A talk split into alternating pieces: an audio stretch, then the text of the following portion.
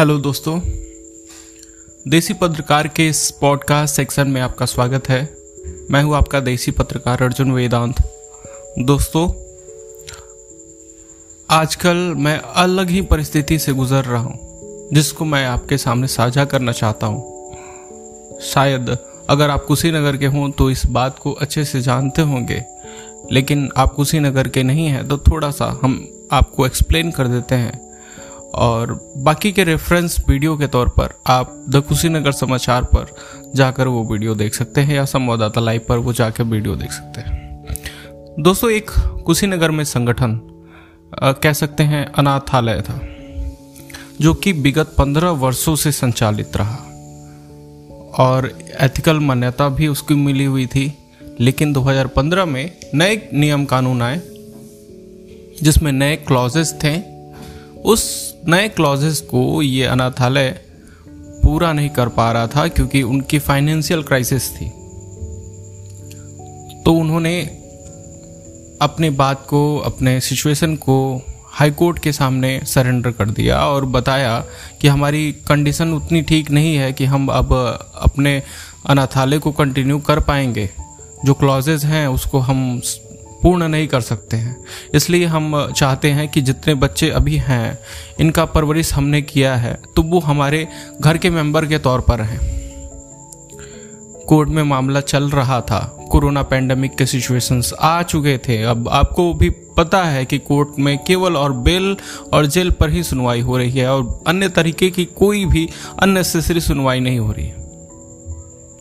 ऐसे में कुछ एनजीओज और कुछ मीडिया के लोगों ने उस अनाथालय का शिकायत बाल आयोग को कर दिया। बाल आयोग की कमेटी गठित हुई और उनकी सदस्य आई और अपना रिपोर्ट तलब किया, जिसमें पता चला कि ये जो ट्रस्ट है या यू कह सकते हैं एनजीओ अनाथालय है, वो 2015 से अनरजिस्टर्ड हो चुका है। उन्होंने रिपोर्ट लगा दिया कि यह अनएथिकल है, जिस पर कार्यवाही होनी चाहिए। डीएम साहब ने कार्रवाई कर दिया और वो अनाथालय अब बंद हो चुका है और वहाँ के सारे बच्चों को अलग अलग उत्तर प्रदेश के अलग अलग शेल्टर्स होम में शिफ्ट कर दिया गया है एज के डाइवर्जन से या फिर कह सकते हैं कैटेगरी से एज ग्रुप के कैटेगरी से। तो सारे अखबारों ने जो दृश्य दिख रहा था उसकी रिपोर्टिंग की, सबने छापा। और कायदे से यही एक पत्रकारिता कहलाती है कि जो तथ्य होते हैं, उसी पर की जाती है। किसी तरह का, उसमें इमोशन का नहीं रहता है, क्योंकि इमोशन का खेल ना पत्रकारिता में हो सकता है, ना ही डॉक्टरी के पेशा में हो सकता है, ना ही वकालत में हो सकता है, क्योंकि जो फैक्ट हैं, अगर उनके साथ अगर इमोशनल टच आपका जुड़ता है तो कहीं ना कहीं संभवतः आप उस भ्रम में भी फंस सकते हैं कि असत्य को भी सत्य करने में तुल जाए लेकिन मेरे साथ इस बार सिचुएशन कुछ अलग रहा। एक पत्रकारिता का स्टूडेंट होने के बावजूद मेरे अंदर उस अनाथालय के लिए एक अलग सी फीलिंग आई। जब यह खबर ब्रेक हुआ, जब पता चला कि उसके ऊपर कार्यवाही हो रही है तो सुनते ही, प्रथम दृश्य में ही लगा कि यह कार्यवाही गलत है। वीडियो मैंने बनाया, जिसमें बहुत सारे पॉइंट्स रखे हैं, जो ये इंगित करता है कि उनके साथ वाकई में कार्यवाही जो हुई है, वो नैतिक दृश्य से गलती हुई है, गलत हुई है। कानून के दृश्य में या फिर कहें तो एक सवाल हम खड़ा आपके सामने करना चाहते हैं। कि श्रोतागण, हमें ये बताइए कि कानून किस लिए बना होता है? नैतिकता की रक्षा करने के लिए, मानवता की रक्षा करने के लिए। लेकिन जब उसी कानून को ढाल बनाकर नैतिकता और मानवता का हनन किया जाए तो उसे क्या कहेंगे? वो कानून सही है? कानून पर बहस नहीं करना चाहेंगे। सही, गलत चीज़ें कानून बनाई जाती हैं अच्छा करने के लिए, लेकिन उसका दुरुपयोग होना शुरू हो जाता है। जैसे कि उदाहरण के तौर पर दहेज का उत्पीड़न का बहुत ढेर सारे फॉल्स केसेस आते हैं। दलित उत्पीड़न का बहुत सारे फॉल्स केसेस आते हैं। तो कानून का दुरुपयोग तो होता रहता है, लेकिन वो कहीं ना कहीं कानून हमारे मानवता और इंसानियत की रक्षा करने के लिए बनाए गए होते हैं। लेकिन रिपोर्टिंग में पता चलता है आपको, जो फैक्ट्स निकल के आते हैं, उसे पता चलता है कि मानवता को तार तार करते हुए, कानून को ढाल बनाकर उनके साथ नाइंसाफी की गई है। दोस्तों, इतने सालों से वो अनाथालय संचालित था, जिसमें अलग अलग समय पर दो महीने, तीन महीने या एक महीने के दौरान भी बहुत सारे प्रशासनिक अधिकारी से लेकर जो जिम्मेदार नेता, सांसद, विधायक या समाज के समाज सेवी या फिर बिजनेसमैन समय समय पर उस अनाथालय पर जाया करते थे, क्योंकि वो कुशीनगर का एकमात्र ही अनाथालय था। और वहाँ पर जाकर थोड़ा सा अपना क्वालिटी टाइम स्पेंड करते थे, बच्चों के साथ रहते थे, अनाथ बच्चों के साथ थोड़ा बहुत समय देते थे और उनको वो तसल्ली मिलती थी या खुशी मिलती थी। फोटोग्राफ्स वगैरह क्लिक करते थे और समाज को दिखाते थे, वो कितना अच्छा कार्य कर रहे हैं। लेकिन कार्यवाही के वक्त वही समाज के लोग, वही प्रशासन के लोग मौन रहे। लेकिन आपका देसी पत्रकार, ये मौन बर्दाश्त नहीं कर सका।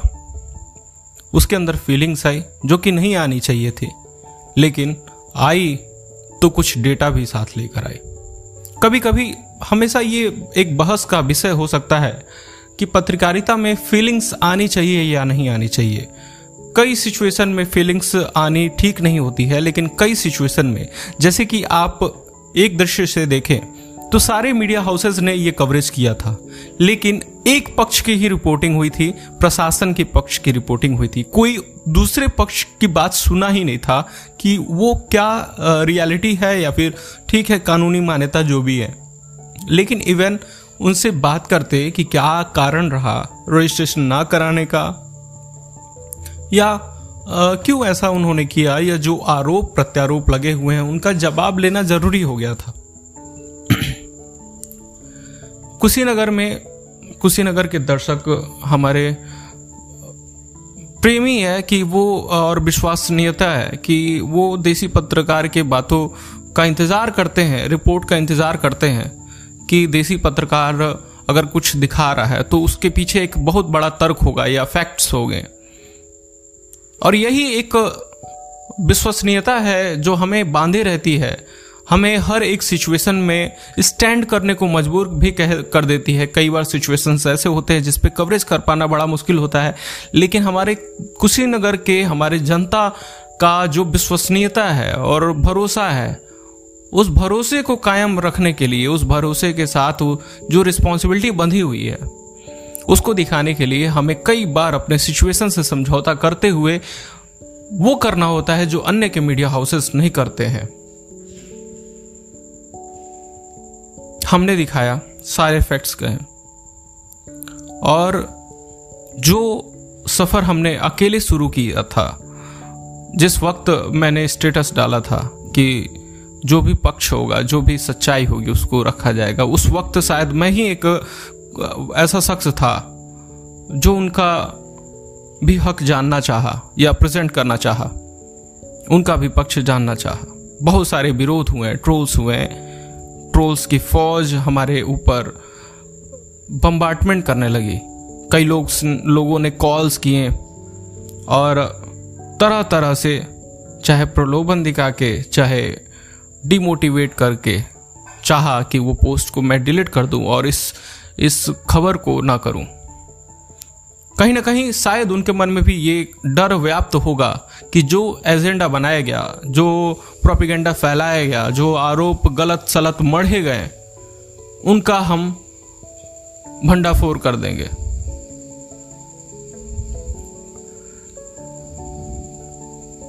दोस्तों, खबर चली और आज एक धड़ जहाँ पर कुछ चुनिंदा लोग अनाथालय को गलत ठहराने पर लगे हुए हैं, अभी भी। लेकिन लगभग कुशीनगर के हर एक व्यक्ति अब हमारे साथ खड़ा हो गया है। कुछ लोग अभी भी ऐसे हैं जो विरोध प्रदर्शन कर रहे हैं, अनाथालय के जो का प्रशासन की कार्यवाही है, उसको सही ठहरा रहे हैं ऊपरी मन से, लेकिन आंतरिक रूप से उन्हें भी इस बात का दुख है कि अनाथालय पर जो कार्यवाही हुई है, वो गलत हुआ। दोस्तों ये बात सच्चाई है, ये फैक्ट है कि अनाथालय पर जो कार्यवाही हुई है, वो कानून के दृश्य में सही है और ऐसा होना भी चाहिए ताकि जो अनाथालय के आड़ में या फिर इस तरह के संगठन बनाकर गलत कार्य हो रहे होते हैं, क्योंकि उस, उनका डेटा सरकार के पास अपडेटेड नहीं रहता है तो उसके आड़ में बहुत सारी ऐसी चीज़ें हो सकती हैं जो उनके लिए गलत हो। तो कानून के दृश्य से देखा जाए तो गलत नहीं है कि उनके ऊपर एक्शन हुआ। लेकिन हमारी नैतिक ज़िम्मेदारी भी एक होती है कि जिस संगठन को, जिस संस्था को मुख्यमंत्री द्वारा सम्मानित किया गया हो, हर साल पुलिस के द्वारा, जिला पुलिस के द्वारा सम्मानित किया जा रहा हो। उसे ऐसे दरकिनार करके उसके ऊपर कार्रवाई करना। जो भी कार्रवाई हुई, उसका मैं गलत नहीं ठहरा रहा हूँ। लेकिन जो कार्रवाई करने का जो तरीका रहा, वो बेहद ही गलत रहा। और कह सकते हैं कि इस तरह की कार्रवाई ये इंगित करती है कि हमारे पुलिस और प्रशासन के लोगों में अभी भी ट्रेनिंग की कमी है कि किसी सिचुएशन को कैसे टैकल करना है, कैसे उस सिचुएशन को हैंडल करना है। मामला मैं यहाँ पर मेंशन नहीं करना चाहूँगा। आप रेफरल के लिए रेफरेंस के लिए मेरे पर्सनल आईडी पर भी उस वीडियो को देख सकते हैं और द कुशीनगर समाचार पर भी मैंने डाल रखा है। लेकिन ये रियलिटी है कि जो प्रशासन के माध्यम से जो कार्यवाही हुई है, उसका मुझे विरोध था, उसका मुझे खल गया कि जो प्रशासन के लोग आकर अपनी वाहवाही लूटते थे, वही प्रशासन के लोग आज उस पर कार्यवाही कर दिए। जो अखबार के पन्नों में कभी उसे यशोदा माँ का दर्जा दिया गया, उसी अखबार के पन्नों में छिपता है कि यशो, कि अनाथालय अवैध है और उस पर धर्मांतरण का रूप लगाते हुए ढेर सारे कोटेशन लिखे थे। दोस्तों अन्य लोग जो होते हैं ये पॉडकास्ट शूट कर रहे होते हैं तो उनके पास एक ह्यूज टीम होती है, जो ऑडियो को कट करे, उसको आपके फिट के हिसाब से बनाए, ताकि आपकी समय बचत बचत हो और लगातार इंटेंसिटी बनी रहे, लगातार इंटरेक्टिव रहे और आप भी इंटरेस्ट ले सके। लेकिन आपको पता है कि देसी पत्रकार किसी भी तरह का एक बार ऑडियो रिकॉर्डिंग शुरू होता है तो कोई कट नहीं करता है, क्योंकि ये प्लेटफॉर्म एक ऐसा प्लेटफॉर्म है, अन्य प्लेटफॉर्मों के अलावा, जहाँ पर एडिटिंग होती है, लेकिन पॉडकास्ट में मैं अपने दिल की बात कहता हूँ, अनस्क्रिप्टेड, अनकट में। इसलिए ऑडियो रिकॉर्डिंग या फिर पॉडकास्ट लंबा हो सकता है, लेकिन इस भावनाओं को समझने के लिए ज़रूरी है कि वो अनकटेड रहे।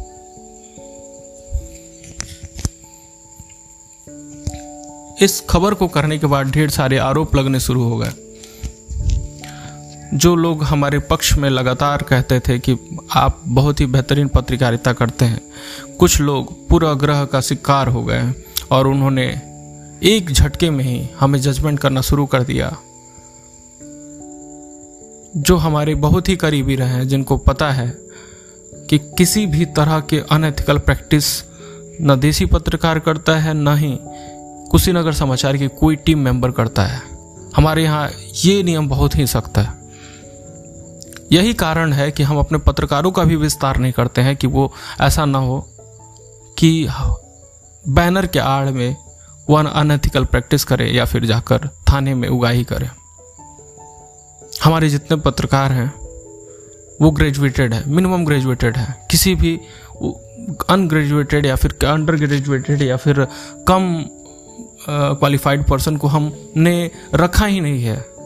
क्योंकि हमारा मानना है कि एटलीस्ट ग्रेजुएशन को क्वालिफाई करने के बाद से कुछ समझ और कुछ विवेक लोगों के दिमाग में डेवलप हो जाता है, जिससे वो अनएथिकल प्रैक्टिस करने से डरते हैं। गंभीरता बनी रहती है। बहुत दुखद था ये देखना कि हमारे बहुत ही क्लोज पर्सन हमारे ऊपर आरोप लगाने शुरू कर दिए। ऐसे आरोप जिससे कोई वास्ता नहीं है। वो खुद जानते हैं कि हम ऐसा नहीं करते हैं। फिर भी उन्होंने इसलिए आरोप लगाने शुरू किए क्योंकि वो तर्कों से हमें जवाब नहीं दे पा रहे थे। उनके पास कोई जवाब बची नहीं थी। सारे कुतर्कों का लगातार हम ब्लास्ट कर रहे थे, लगातार उनके हर एक कुतर्कों का जवाब दे रहे थे। तो उन्हें कुछ नहीं मिला तो हमारे चरित्र पर दाग लगाना शुरू कर दिए। और वही हमारी नैतिक जीत हो गई। दोस्तों, आप खुद अगर स्वेच्छा से आपको पता है कि आपने कुछ अनैतिक कार्य नहीं किया है, और कुछ चुनिंदा लोग ये आरोप लगाते हैं और पूरी दुनिया आपके साथ होती है तो वहाँ पर आपकी नैतिक जीत हो जाती है। जिस दिन कहा जाता है कि जिस दिन लोग क्रिटिसाइज करना शुरू कर दे, उसी वक्त समझ लो कि आप सही ट्रैक पर हो। आज सुबह का वक्त मेरे लिए बहुत ही खास रहा। आज मेरे प्रधानाचार्य रहे, डॉक्टर, माफ़ कीजिएगा, मेरे प्रधानाचार्य रहे, श्री शैलेंद्र दत्त शुक्ल जी ने हमें एक, मेरे कमेंट को भेजा था, मुझे इनबॉक्स किया, और उन्होंने जो प्रेरणा दी, जो सीख दिया, उसको कंटिन्यू मैं करने जा रहा हूँ, क्योंकि मुझे, मेरा भी अब मानना हो गया है कि हर कुतर्क का जवाब देना ठीक नहीं है। अपने खबरों के माध्यम से उन सारे आरोपों, सारे जो अनर्गल बातें फैलाई जा रही हैं, उसका जवाब मुझे देना है, या देना चाहिए। आज का पॉडकास्ट आपको सुनने में हो सकता है कि नॉन इंटरेस्टिंग लगे, या फिर लगे कि भावनात्मक भाव हो गया है एक्सप्लेन नहीं कर पा रहा है। तो उसका सिर्फ़ और सिर्फ़ रीज़न यही है कि वाकई में इस घटना से मैं काफ़ी ज़्यादा जुड़ा हुआ था और खुद और काफ़ी ज़्यादा इमोशनल रहा। उस पूरा सीरीज़ ही इमोशनल रहा। जिस दिन खबर ब्रेक हुई, उस दिन मैं इमोशनल हुआ इस बात को लेकर कि उसके ऊपर कार्रवाई हुई। जिस दिन मैं खबर बनाने गया तो वहाँ पर महिला के ऊपर आरोप लगे कि देह व्यापार का धंधा कराती है या फिर जो चीज़ें। और वहाँ पर जाने पर पता चला कि ग्रीटिंग्स लगे हुए थे और जिस पर बच्चों ने लिखा था I love you mom I love you दादी।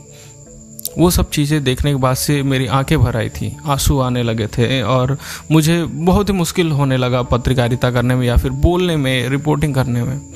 लेकिन अपने आप को बैलेंस करके मैंने किया।